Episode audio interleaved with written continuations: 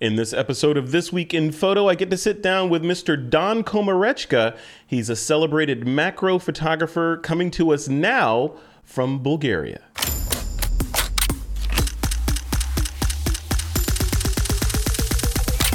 This is TWIP.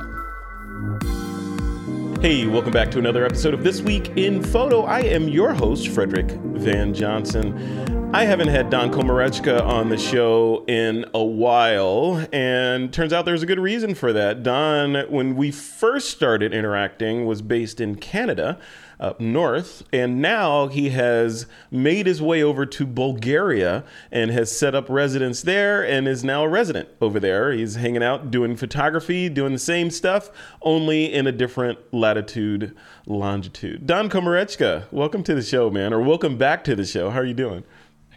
It feels like it's been a lifetime since I've been on the program. And, yeah. uh, you know, for me, uh, wow, the last year has been a bit of a blur. We moved to Bulgaria just over a year ago. And uh, I, we can get into the reasons for that. But man, life is good. And when you are faced with existential decisions that a lot of us, I think, were faced with uh, during the pandemic. It's like, what are you going to do with your life? Are you going to keep doing the same job? Are you going to uh, keep the, the, the the same geography? In in my case, uh, decisions were made, and now greetings from the coast of the Black Sea in Eastern Europe. Uh, life is good here. That is great, man. Congratulations. And I I want to I want to dive into that a little bit. And I know at the towards the end of this interview you're going to give some tips and tricks on some of the stuff that you're working on and macro and all that stuff. So definitely want to get to that. Um, but before that, so Bulgaria from Canada, right? Um, you're a Canadian. You're a Canadian of Ukrainian descent. Komarechka is. Yeah, my, my last name is, uh, is, is Ukrainian. Uh, yeah. would be the original version from a small village just south of Lviv. Yeah. Um, but my wife is Bulgarian. Okay, okay, and I see the I see the so, Ukrainian colors back there as well. So. Oh yeah, I don't. Totally. I don't want to make. Uh, don't want to make this all about politics, but you're you're a stone's throw, relatively speaking, away from the conflict, the Russian Ukrainian conflict up there. Uh, yeah, well, I mean, what's your involvement there? Have you been impacted? Place. Yeah, um, yeah, yeah. Yeah, well, sort of. I mean, uh, so Europe is a smaller place compared to like in Canada. If I drive three hours, uh, I'd get to you know my hometown of Sudbury, Ontario, versus where I had lived in Barrie. And it's like, okay, well, it's more of the same. But if I drive three, three and a half hours or so from here, uh, I could find myself in another country. I could be in Romania. Um, if I drive 350 kilometers, which is what 217 miles or so, I am in the Odessa Oblast of Ukraine. So, you know, Europe is a is a different scale of things. Uh, I, I, and of course, because it's that close, when the conflict started in February, uh, refugees started leaving uh, uh, Ukraine into anywhere they can go. And that includes the neighboring countries, but they don't stay there if there's not enough room, and they continue to flow across Europe, and that included Bulgaria. So from, God, it was. Uh, I think maybe just a week or two after the conflict had started, the refugees started arriving, and we tried to help you know, there was an, an organization uh, of very loosely put together. The government hadn't been involved in this point, and they are now, thankfully but there was a sports complex in the center of the city of Varna, Bulgaria, next to the coast that we're very close to. And they were housing refugees as they were coming in by the bus loads or by their own cars. And we we wanted to try to help them. So we asked, you know, what do you need? And they gave us a, a list of, you know, uh, essential foods, uh, baby supplies, hygiene products, pillows, and uh, pajamas and art supplies for the kids wasn't on the list, but we supplied a lot of that because these kids have been through some traumatic stuff. And we were doing uh, carloads. I, I, don't even know how many, but many times the worth of our vehicle with uh, uh, just supplies for these people that were coming in.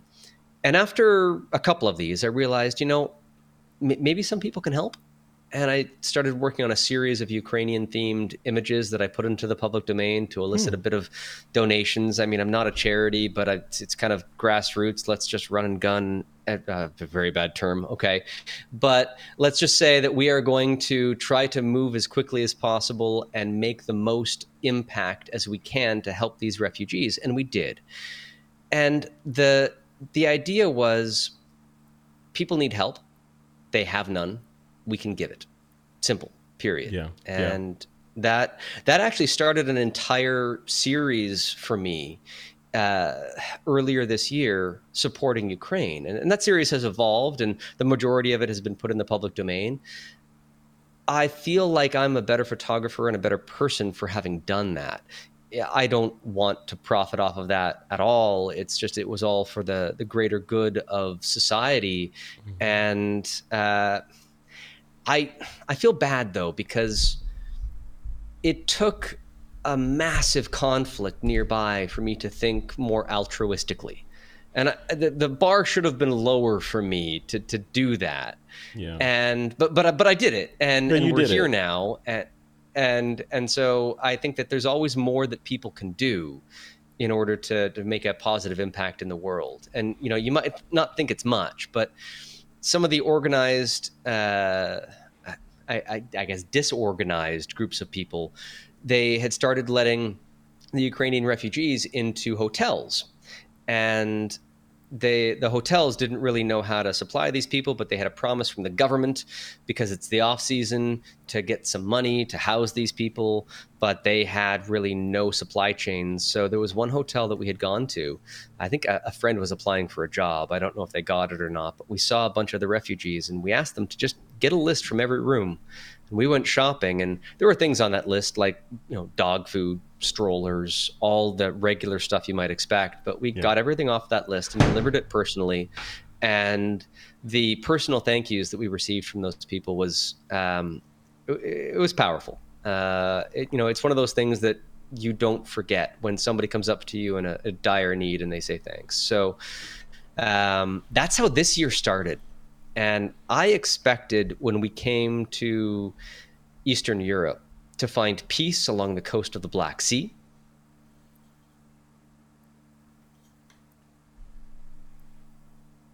Go. So, if you don't know where Bulgaria is, it's on the coast of the Black Sea. Uh, to the north of us is Greece. To the south of us is Turkey. Sorry, wait a minute. I'm to.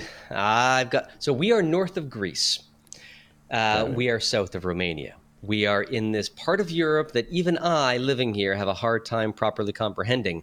We share a border with Turkey, Serbia, North uh, Macedonia, and it is a wonderful little bastion of seven mountain ranges a valley, the Thracian Valley, that is a great wine growing region, and a coastline. And we are closer to the coast here. So it is a peaceful place. And it was intending to be a peaceful place where we could just grow a small orchard and, uh, and raise our family here in a small village, 20 minutes away from the big city, and, uh, and just live life happily. And then war broke out. And then and so we switched out. gears a little bit during that time. Yeah. Yeah, that's that's yeah, what a story. I remember talking to you when you were just about to make that move and I was like, well, you know, it sounds amazing. You explained all the you know the financial reasons and the benefits and all that stuff. Of course, you're a very analytical person, so eh, of course it made sense. Um, one, I was curious about how that move would affect your art and the business side of Don. It seems like maybe not a whole lot, and then so the second, first part of that question is how has it affected you as an artist and the business, and then the second part of that question it pertains to that altruistic project, support project that you're doing, and how creating work that's so tied to you, you know, geographically, you know, familiar, you know, what's the word I'm looking for? Through family, I guess, you know. Uh, how has that changed your approach to the work? Like, are you versus working for a client or doing a self assigned project where you're geeking out about focus stacking or something like that when there's you know a, a profit motive that is going to potentially benefit a large group of people unknown faces? Does that change your approach? Do you get more meticulous? Do you get less meticulous? You know those, those two questions financial and art So, uh, financially in Bulgaria, you either pay 10% flat rate income tax or you pay less than that because you're getting paid dividends through a corporation. Uh, so, that would be a 5% flat rate amount. Uh, the, the, the, tax and the cost of living and all of that is just much lower here than in most other parts of the world. And so, it's advantageous if you want to work less, then uh, you've already established yourself with clientele in another area uh, you can move here and you can work from home and you can make that magic happen. And that, that was kind of the, as you were alluding to, Frederick, uh, one of the reasons why this was very advantageous.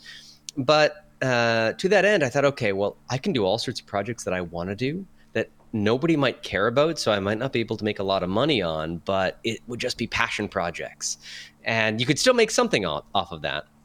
But it wouldn't have to be, it's like, okay, well, if I'm going to spend this 10 hour uh, stint of time on this project, what is the return on the investment? Maybe there's none. And that's still okay because you don't have the same uh, crunch that you were under during the rat race of the North American culture, uh, which I, am good at. Don't get me wrong, I can do, but it steals your soul over time, and it's it's helpful to escape from that a little bit. So um, when the uh, Ukraine project came up, I thought, okay, well, I'm not going to make any money on this, but that's okay. You know, there's stuff in the bank. I've got documentary film projects. I've got other clients that are still reliable that are going to come in, and I've got all of the just offshoot ideas in my head of okay, well, oh, what if I try this? And I had this idea years ago, but I knew it would take like a week to try to figure out if it would work or not. Ah, crap, it didn't work okay, yeah. well, at least I tried. But and I wasn't stressed about okay, well, should I have been trying to pay the bills in that time? And and so it was a lot more freeing from that perspective as an artist. Um, I felt like I guess I should dial it back to when I first started to become a photographer. Uh, I did not want to do it as a profession because I did not want to depend on that for my income and compromise my art as a result.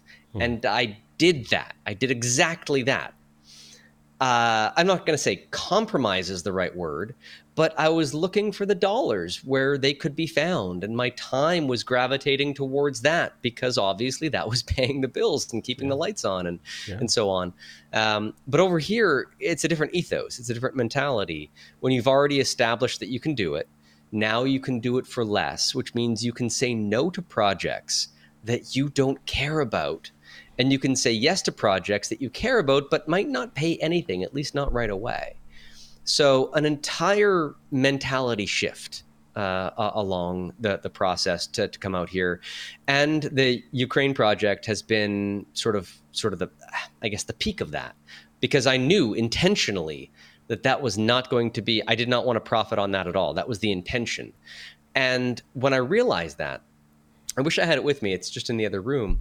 Um, some of the ideas that I had were to like create a uh, a 3D print of a bread mold that is like yay big, and maybe I'll send you some photos of this, Frederick, sure. uh, to to then make bread shaped like the Ukrainian trizub, the, the, their coat of arms, uh, the trident shape, and then bake bread in that shape, and then give it to the refugee centers and and that was just from a complete stranger that was trying to say okay well here's some sustenance in your national symbolism that is powerful for you. Yeah. And yes i did take some pictures along the way but the end result was not the pictures. It was people receiving this weirdly shaped loaf of bread that is immediately symbolic of their history their culture and their sovereignty um, the creative mind can work in strange ways and and kind of work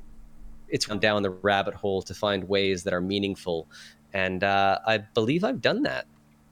That's beautiful, man. Yeah, send me that shot for sure, and I'll, uh, you know, we'll through the magic of editing. If you're listening to me talk right now, you will have seen that already because Don was talking while that bread was on screen and the mold. Yeah, that's that's crazy, man. There's there's there's I don't know. You know, it's so interesting to see when when photographers that I admire use their powers, their superpowers for good.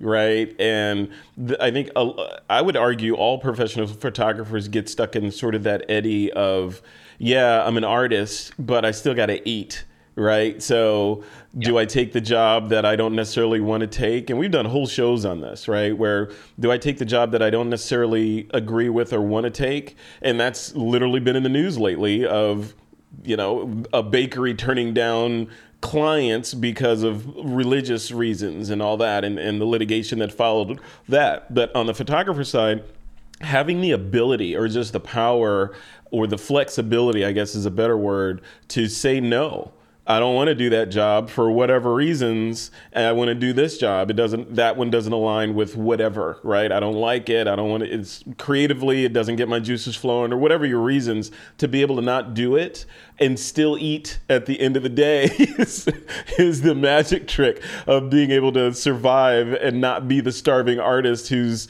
98 pounds because you know he's suffering for his or her art. So you know, with with all that said, Don, you know, last when last last we spoke, obviously you're the king of the micro kingdom, right? Or photographing the micro kingdom there. What has changed for you over the last, I don't know, let's call it 18 months, two years or so? I think I think that's how long it's been since last you've been on the show. At least at least two years, right? So what what's changed? Cameras, lenses, lighting, technique, light rooms. You know what what's different for you? So I, I, still use Lightroom and Photoshop as kind of the primary engines for editing, if you want to talk about that. Although I have found, especially with my Snowflake series of work, which is ongoing uh, now through the wintertime, if you, if you know me, I always do a series of snowflakes. I, I discovered that uh, uh, Topaz Labs, their Gigapixel AI, has been really cool to edge out the details in geometry and snowflakes are geometry. So, from the editing standpoint, I've added that as a tool, uh, but it's not. I don't know. Uh, the, the, whole AI, uh, I guess, revolution, for lack of a better term, right now can be overbaked and and over adjusted. So from that, you know, you it's a separate layer. You dial it back to 70%, and then you use um, uh, a layer mask and, and you brush in or you brush away the areas where it doesn't look very good. Mm-hmm. So I embrace some of these new technologies, and that's good. Um, I've been using the Lumix S1R as a primary camera for probably four years now. Uh, I'm not sure how long it's been on the market, but I've had it longer than that because uh, mm-hmm. I had a pre-release version uh, a couple of months before that time, and it is still my go-to camera. Uh, there hasn't been anything better. And we're going to talk about a technique at the end of this episode um, that I utilize with that camera that you can do with Sony and Olympus and, and others as well. But uh, that was a really helpful technique. I want to save my thunder for, for that particular piece at the end. But in terms of subject matter, um, I've done a lot of work with water droplets and snowflakes and ultraviolet fluorescence, but there's been so many other random little experiments, a lot of what if moments that have come along the way. And I think I've frozen again, Frederick. I don't know if you can. Oh.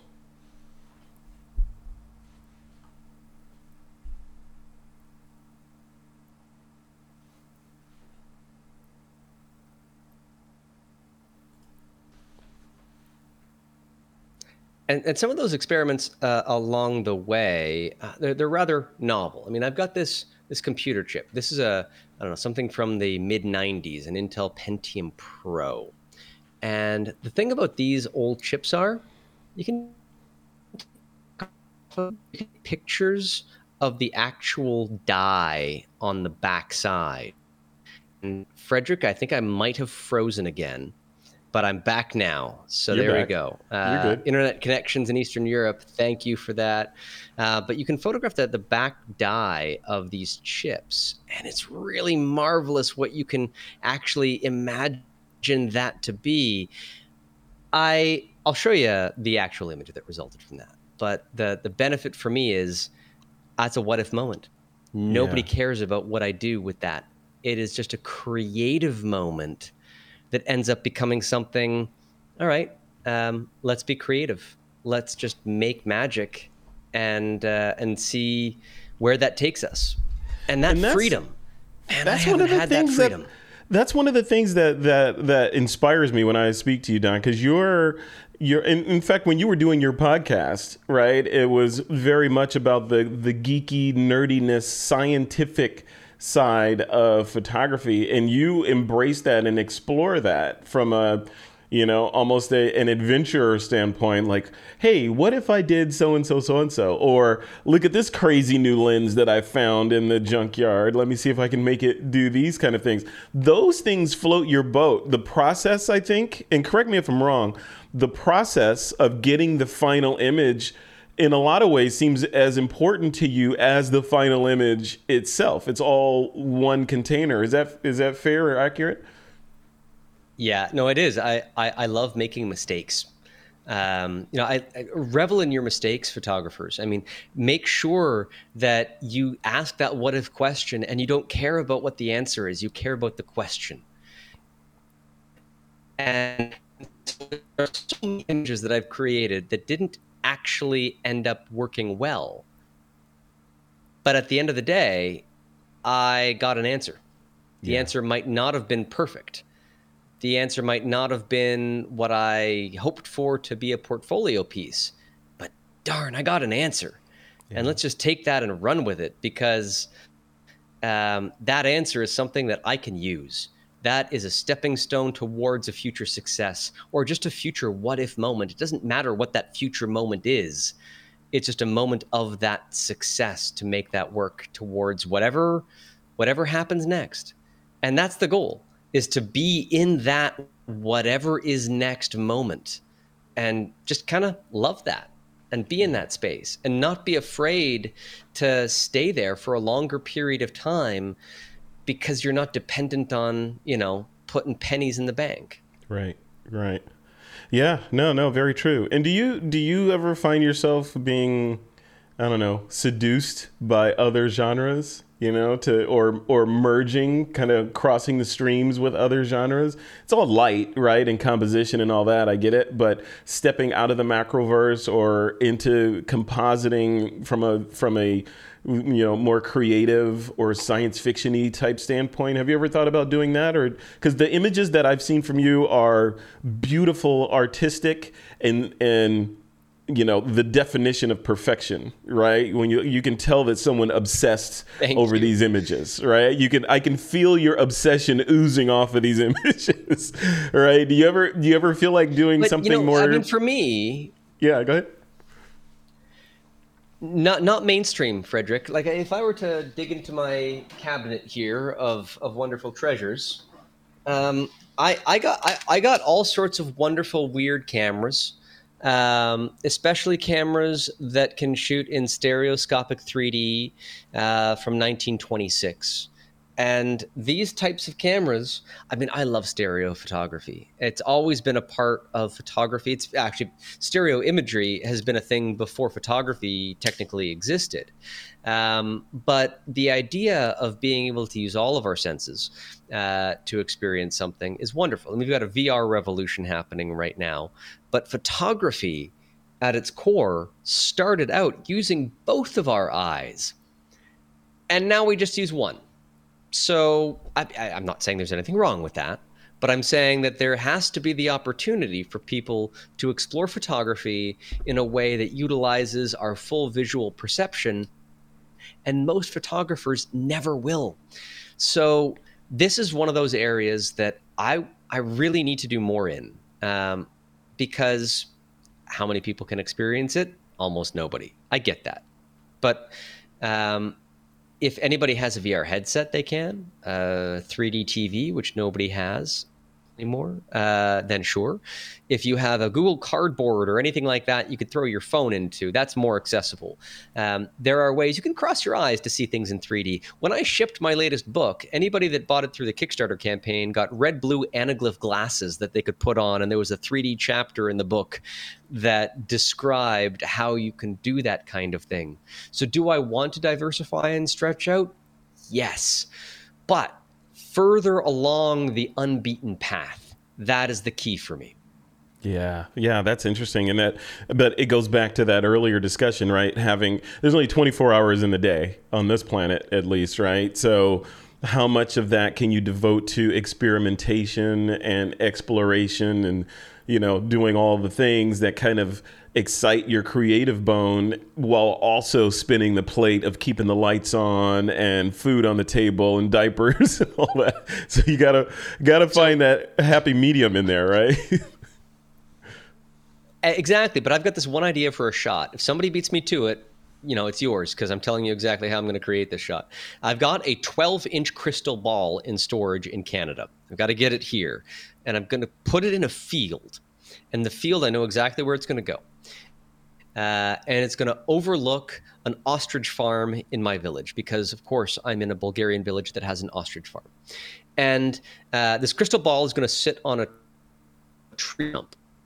And I'm going to have a camera mounted a little bit underneath it and it's going to have a stereoscopic 3D lens on it. And I'm going to do a long exposure star trail image through the entire night that is going to have the stars spinning around in the night sky, but they're also going to be spinning around inside the crystal ball. And the depth perception difference between the crystal ball refracted image of the stars and the stars themselves will be perceptible in stereo. And that is an image that will be. Uh, I don't know, uh, a milestone for me, for lack yeah. of a better term. Once I can accomplish that, I could say, all right, um, you know, uh, that that's one less thing I have to do before I die. It's on the bucket list. Yeah. So, yeah. but those ideas, th- those creative processes, um, I don't think anybody's ever going to pay for that. Yeah. So yes, I still like right now i'm doing my snowflake series right now i'm licensing images and i'm doing documentary film work and i haven't ever done more documentary film work than i have been doing in the last five years it's continuing to ramp up and video is a huge thing i remember you frederick you you coined the term uh, at least i heard it first from you uh, multimediographer yeah, that's uh, mine. Yes. Uh, back in the earlier days of TWIP, and uh, and to not just be a photographer, but to be a cinematographer, uh, at least a videographer, and being able to put these puzzle pieces together, I think was critically important. And and I utilized that. And you got to pay the bills somehow. Yeah. A yeah. great way to pay the bills, um, in, in, a strange way too, uh, if I may touch on briefly, is uh, copyright infringement because mm. so many people out there will find your beautiful work. They'll take it for free because they found it on the internet and they think that it has no cost associated with it because well, it was on Google and then it ends up in a commercial product. I've had my images show up on T-shirts, on book covers, uh, in very, very commercial uses that I've had to pursue legal action against. And yeah, I've been successful. But even that, that though, front. like, and, um, and, of course, yeah, and, like like litigating and making sure that you're keeping up with the copyright infringers and and uh, you know getting paid from them and that that sort of thing 100% important but again back to that bucket of 24 hours in the day right so you know each one of those things takes yeah. a little bite out of your the time too right yeah all right, you you froze. Yeah. Um, it's always more to do. Oh, sorry. Uh, it, it's always more to do. There's all, only so much time in each day, and and we have the challenge of making the most of that time. Yeah. And I have to play games with my dog. You know, I I have to uh, I have to make forts in the kitchen that my wife doesn't know about because they are torn apart uh, and put away by the time my daughter and I realize mom's coming home. You know, like there's there's these personal moments that we have to to embrace, and uh, and life has to be both those most important things. That's why yeah. we're here. Yeah, yeah. I mean, yeah. It's it's all about at the end of the day, right? As we get older, you know, it becomes more and more about how much time that we can spend with our families, our hobbies, our profession, um, you know, the things that life throws at us, you know, like uh, COVID, for example, or you know, it, it, global conflict or something like that. All these things can happen and be thrown at you, and you have to process them. But again, with the irony is, we only get 24 hours in a day. you know, to kind of kind of deal with all this stuff while still maintaining our creativity and desire to be creative and all the things. You know, with that, Don, before we lose your connection, um, you're you are working on some uh, there. I mean, you teed up a couple of images that you wanted to kind of walk us through your thoughts on that you've produced. Can you take me through those?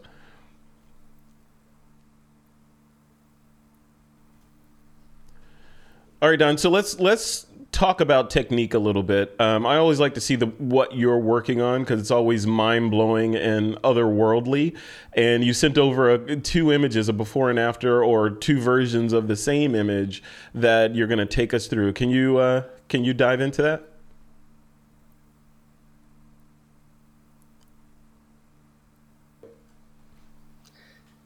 So, so these images, Frederick, they're they're not difficult to create, but you have to have the right ingredients in the right play, uh, and you've got to have everything in proper alignment. So, water droplet refraction imagery is a challenge from a number of factors. Alignment is key. You have to have, in this case, I've got a sunflower, which is the national flower of Ukraine, in behind a uh, a dandelion seed that is covered in water droplets, and the dandelion seed itself uh, those water droplets, they are mostly spherical. And the more spherical those droplets are, the better they act like lenses.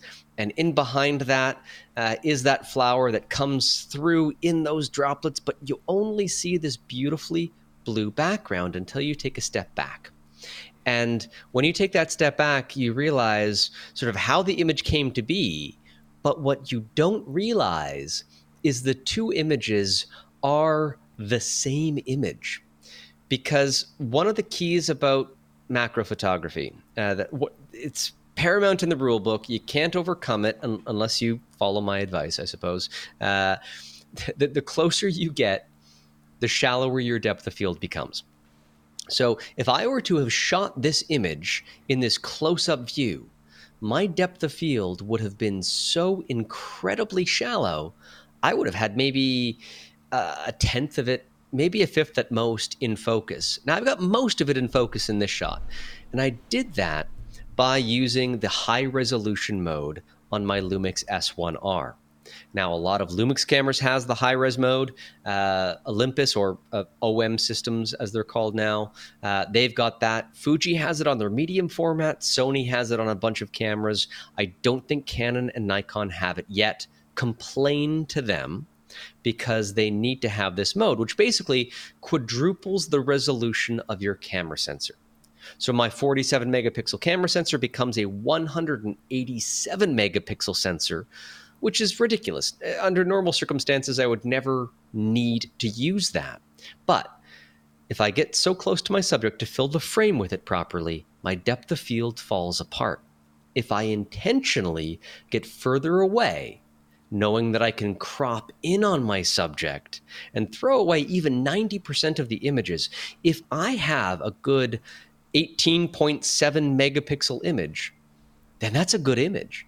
And if the pixel quality holds up, you know you're using a good lens and uh, and you're not using an aperture so small that diffraction limiting comes in and starts to limit your resolution too much. You can thread the needle, thread the needle between uh, the uh, the depth of field that you seek with the resolution and the resolving qualities that your lens and the physics of the scenario are capable of. And so the wider field image is what I was after out of camera, knowing that I can throw 90% of that image away so long as I'm not shooting beyond f11. Usually f8 is probably the sweet spot for this type of work.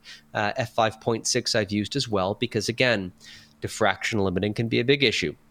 And um, we're not going to go into the whole physics lesson of uh, of how diffraction works, but the smaller your aperture or the smaller your pixels based on the size of that aperture, and yes, the high resolution mode effectively makes your pixels smaller. And I want to make use of the word effectively because they are still the same size, but that's another conversation. Yeah. Uh, we we now have the uh, the resolving capabilities being limited by a number of factors, but if you can thread the needle between the two of those, you can do some really magical macro work without the need for extensive focus stacking techniques. So you can set it up, set the camera. I press the button on a, on a four second delay. I run away from the camera uh, because the floors can be a bit spongy even if you're standing next to it. Everything has to be stable and solid. And uh, it goes click, click, click, click, click, and away you go. And everything is magic. The, the setup to, to do this is, I mean, I've got clamps and I've got lights and I've got all this stuff. I mean, I've got one of them behind me here. This is a, a classic setup, a classic setup that I use here.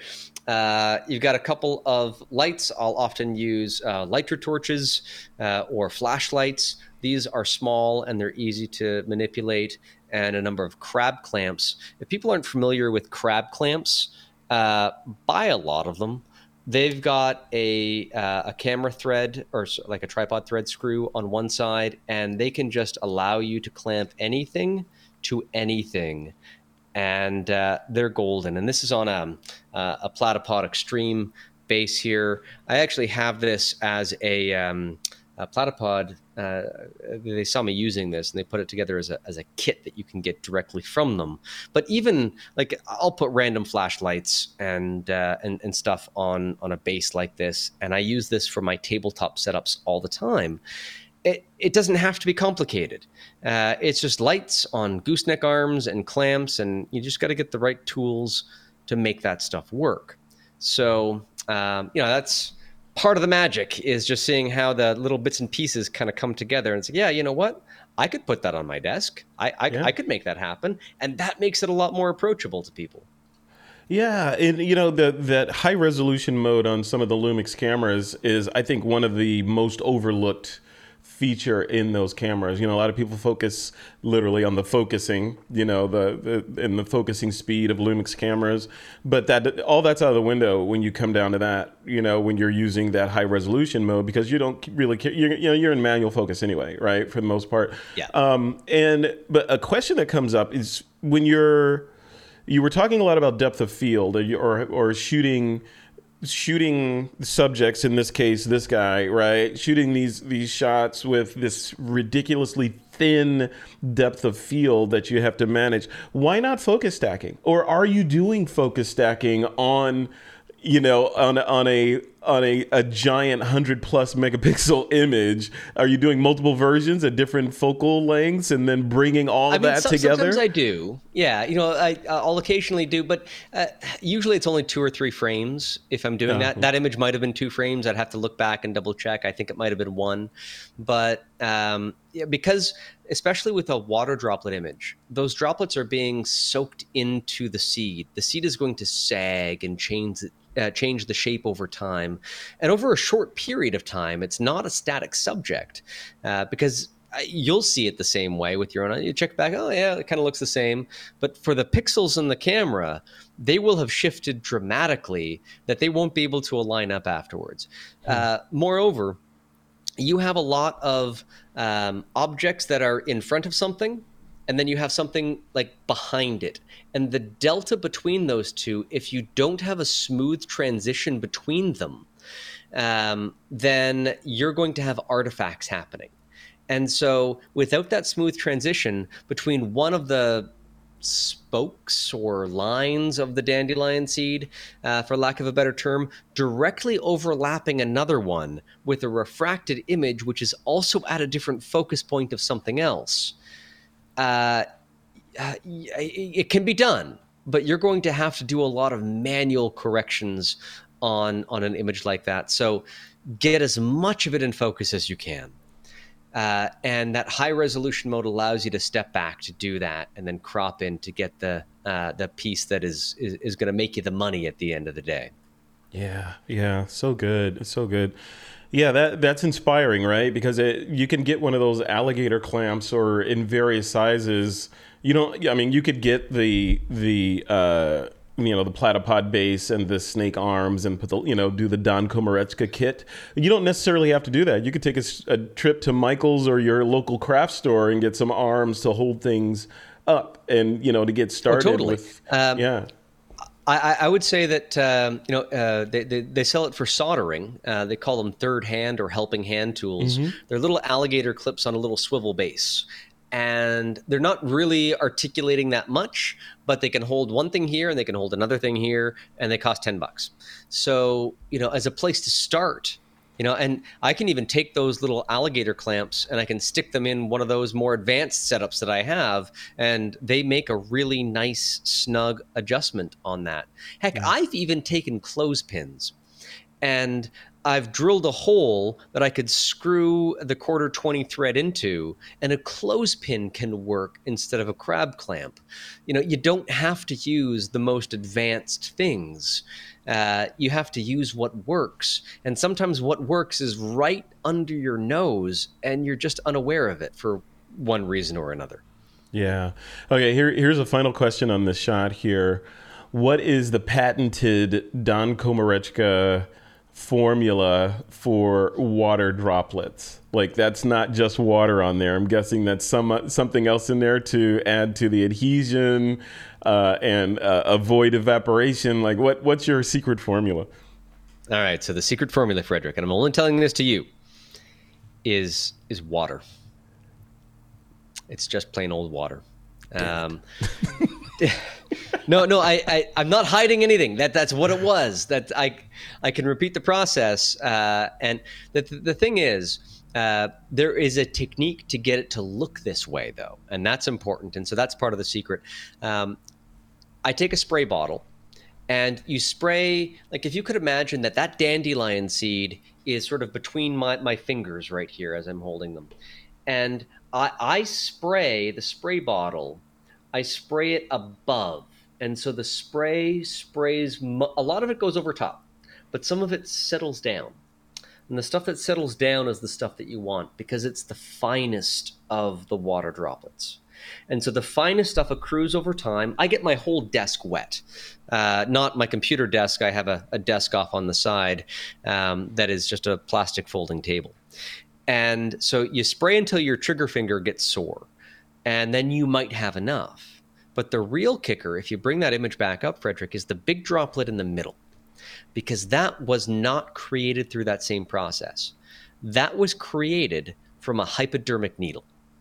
And uh, I mean, you can get blunt uh, needle tips uh, that you can attach to a syringe as well. You know, you don't have to get something that you could possibly poke yourself with, uh, and you can get those easily from pharmacies or from Amazon. You, they'll sell them in big kits of various different gauges. The the smallest uh, diameter on that gauge is usually what you'd want because the uh, the needle tip itself is hydrophobic.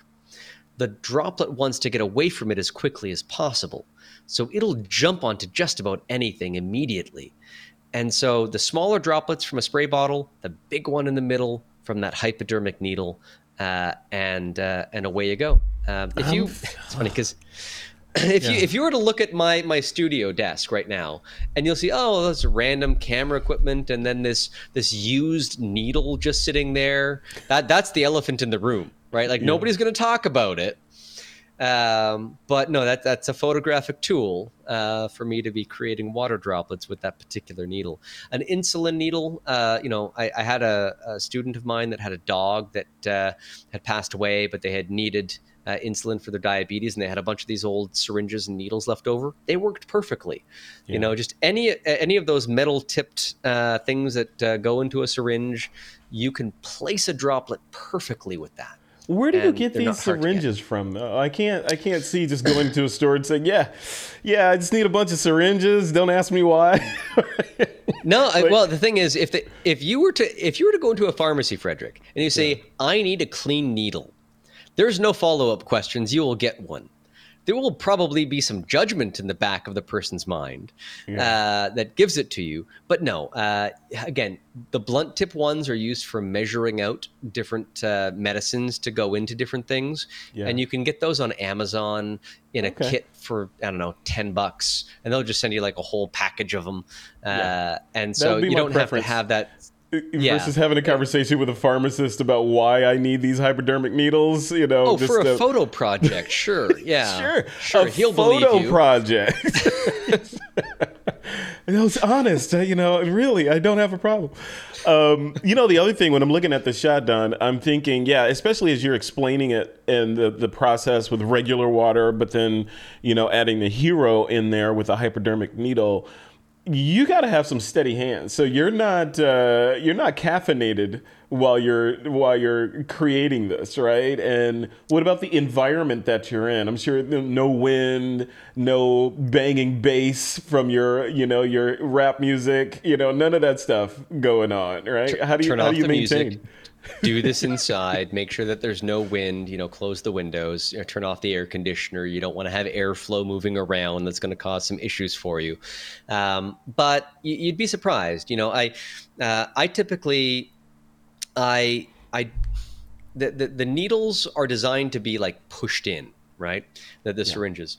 So, but uh, I grab the the the uh, the barrel of the pushy part that go supposed to go in, and I just kind of barely nudge that to just get a tiny little bit of water coming out.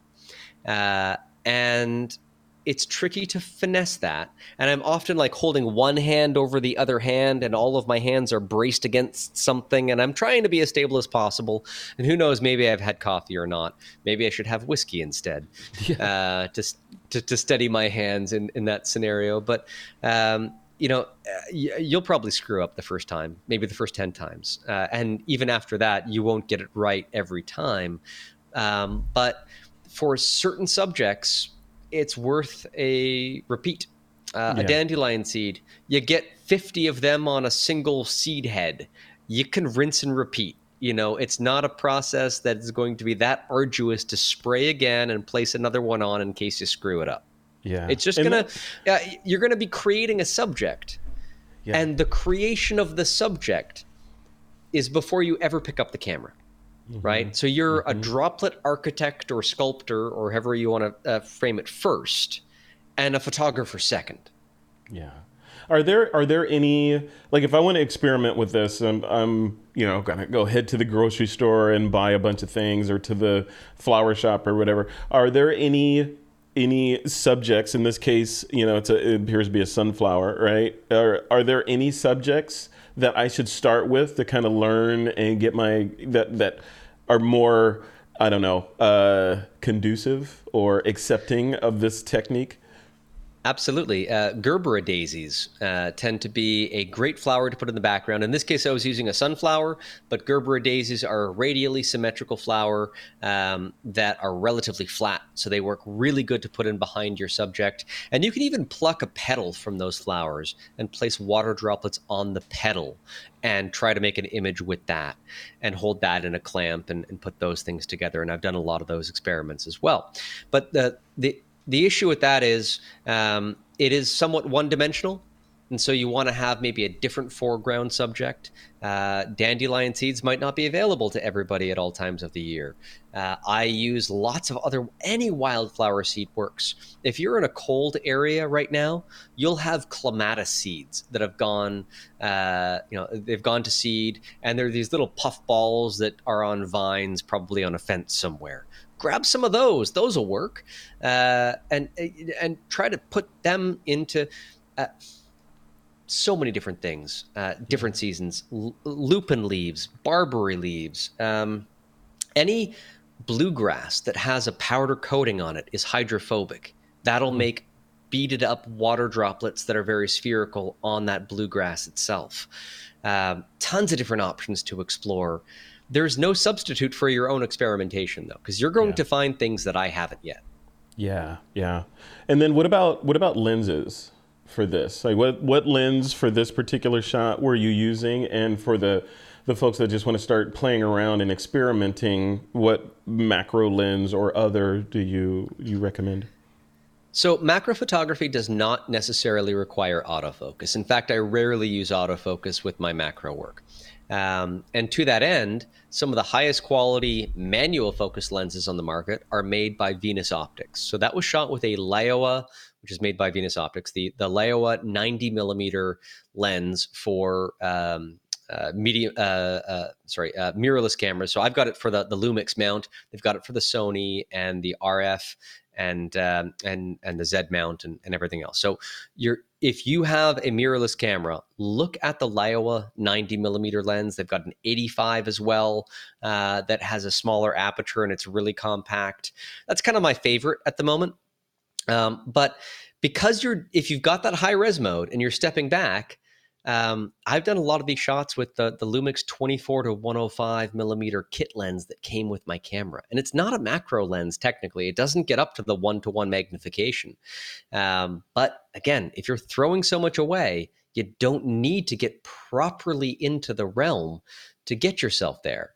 Uh, if you do, that's fine. The Laowa lenses are probably the best on the market for your dollar right now if autofocus isn't a concern, and it shouldn't be. Uh, so that's what I'm that's what I'm using most of the time. That's my daily driver. Stuff, man. You know these these interviews. I got to tell you, they're they're short circuiting for me, right? Because I'm like now, you know, I'm like that that that uh, that movie, everything. Uh, everything all at once, or I forget what the title of it is. Um, but it's this woman who lives in a, a, various universes and you know becomes skilled in all these different universes and is able to summon powers from her alternate selves at will to to tackle the the task at hand. Um, I look at this this stuff kind of in that like genres are different universes for photographers. It's like I want to oh, yeah. play in this this microverse, you know, that Don is, you know, doing all this amazing work in. And what if you cross the streams? Like cross the streams with and eh, have you experimented with this where you have like a macro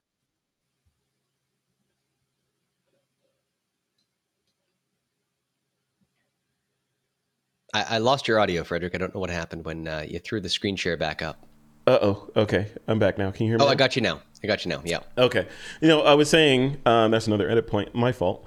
Uh, but I was saying shots like this, where you have, uh, you know, have you ever have you ever considered crossing the streams or crossing genres? Like, for example, this beautiful macro shot incorporating colored gel photography into it or colored gel flash or strobe into it to do other things. Have you ever done anything like that? Or are you strictly macro, get the subject right, hypodermic needle, Lumix, you know, all that? No, I, have done that, Frederick. And, and um, you know, I, I've used it uh, specifically with freezing soap bubbles you know you gel the lights with different colors and they interact with the crystal facets on different facets. Yeah. and you create this wonderful puzzle uh, uh, patchwork. And, and, sometimes they're not that deviating from each other. Like one might be yellow one might be red but the interactions become all sorts of uh, different contrasts between those two. And w- when you're making either that or what we've just been looking at you are seeing the artistry. You're not going out into nature and photographing something in a documentary setting. You're creating your subject. Mm-hmm. And once you've crossed that line of creating your subject, there is no barrier. You can do anything you can imagine because it's yours now. And yeah. that is really powerful. That's right. That's right. What about what about the um, the new tools in Lightroom? You mentioned that you're you're a Lightroom Photoshop primary user, the the tools in Lightroom and Photoshop and Camera Raw for advanced masking and and those sorts of things, do those come into play in your work now? Now that you can easily take the subject. I, I, keep trying with the advanced masking, yeah, and I keep thinking, okay, they've done it this time. I'm now going to have a no. It doesn't work. Um, it doesn't do, because the, the algorithms, if they call it artificial intelligence enhanced or deep learned enhanced or whatever term, they're not as nuanced for these particular obscure subjects. Mm. And um, they just they're not trained as well on them as I'd like, and they keep missing things like the edge of a bubble. It doesn't detect properly if it's slightly out of focus. And it's that depth of field issue that I think plays very hard onto a lot of these things that uh, it doesn't understand when the contrast fades off that it's not contiguous. Uh, it, it, it, it thinks that it breaks apart and now it's free flowing into the background, and mm-hmm. it, we're not there yet. We probably will be, but they haven't trained it properly on macro photography yet because it is still a bit of a niche. Although more and more people do it, uh, those algorithms they still have a long way to go.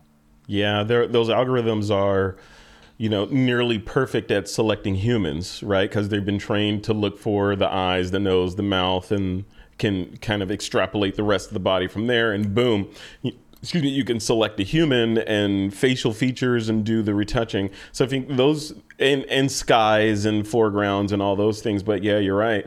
Down into the microverse, it's you know, it's you're you're working in Ant Man land now, right? So, well, and I'll so. give you a fun example. You know, I'll I'll upload one of my snowflake images to a reverse image search algorithm to find out where that particular snowflake will exist uh, on the internet. Maybe to find infringements, or maybe I've put at least one of them into the public domain just to see where it might end up, right? So I want to just see where this has gone, and it cannot recognize that individual snowflake any of my other images. It can create a fingerprint on it. It works perfectly fine. But I throw it a snowflake, it throws me the world's collection of snowflakes, every single one of them, because it thinks it that that's what I'm after. Mm. Um, but I'm looking for that specific one, and it's not trained on that, and it can't find it and and and I see this a lot, uh, you know, not just in that case, but obviously as we were talking about within the subject selection algorithms and how they're defined, they're not where they need to be yet. Um, they'll get there. It's just a matter of time, but today's not the day. Love it. Well, Don, let's wrap up with uh, future. I always like to wrap up with future-facing stuff. Like, what what's next for you? What are you working on? What major projects that you can you can talk about. I know a lot of things you can't talk about, but yeah. what are you working no, I, on? I got a couple of really cool stuff I can't mention, and I'm I'm upset about that. Well, you'll um, get to um, it. You'll get to it eventually. I'll get to it. I mean, uh, somewhere in in my drawer here of things, I've got uh, what what have I got? I've got this Okay, this I'm I'm not a drug dealer here. This little baggie contains syringes uh, and small baggies with powder in them. Uh... Yeah, no, this is not this is not powder. This is uh, uh, tiny little diamonds, and some of them fluoresce under different uh, uh, well under a long wavelength fluorescent light. Some will fluoresce blue, others orange, some a variety of different colors. It's called diamond dust, and you can buy a uh, pack of this stuff on eBay. It's just leftovers from the diamond mines uh, for almost nothing. I've got this other drawer, uh, this other, uh, um, I guess, um, contraption here. This is a special microscope slide. Uh, it's got my name on it uh, specifically, but in this, I've got.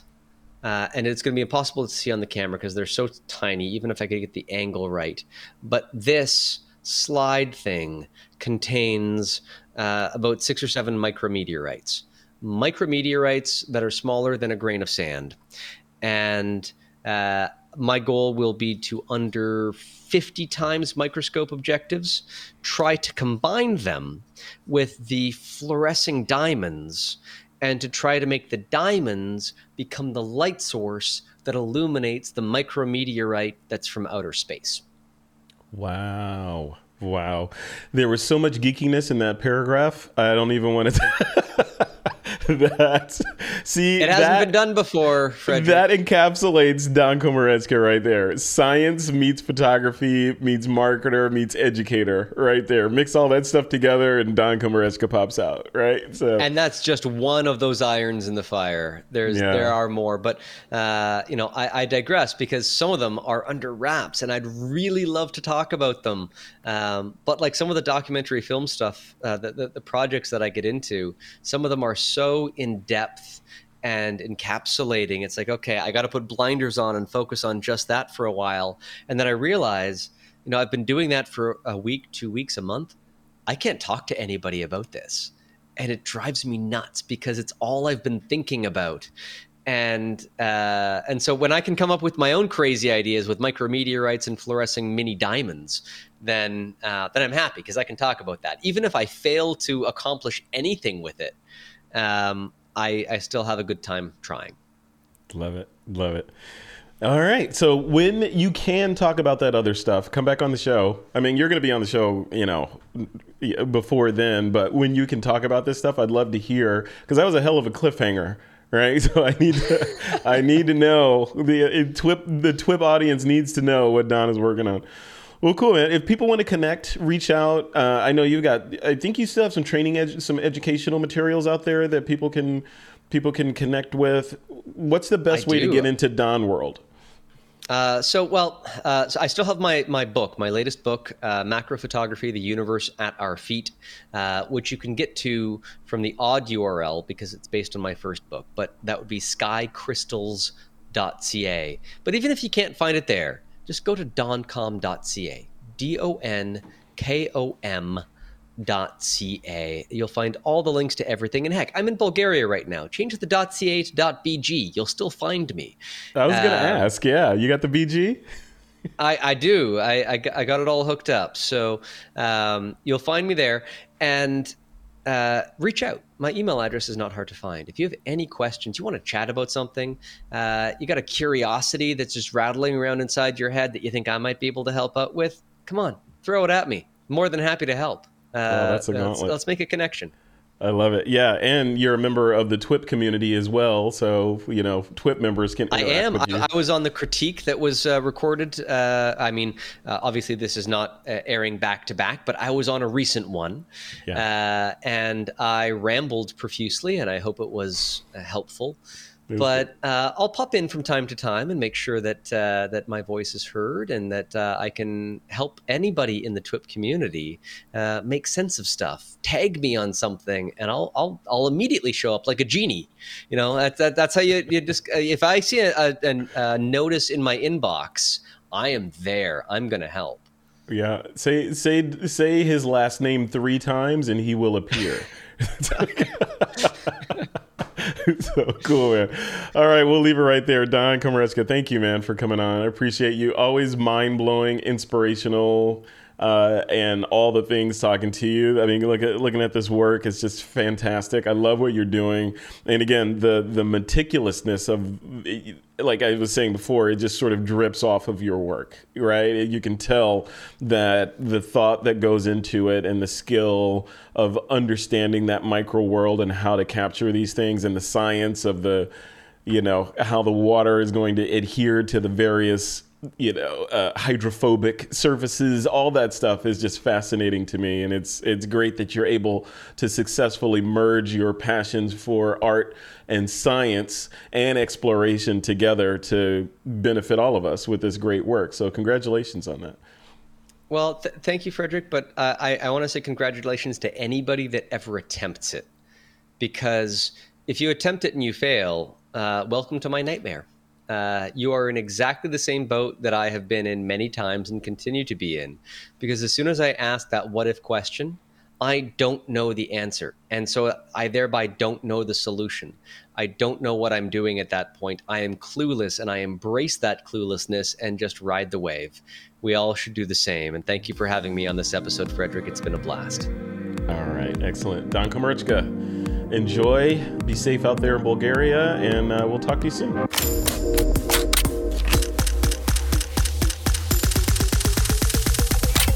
This is TWIP.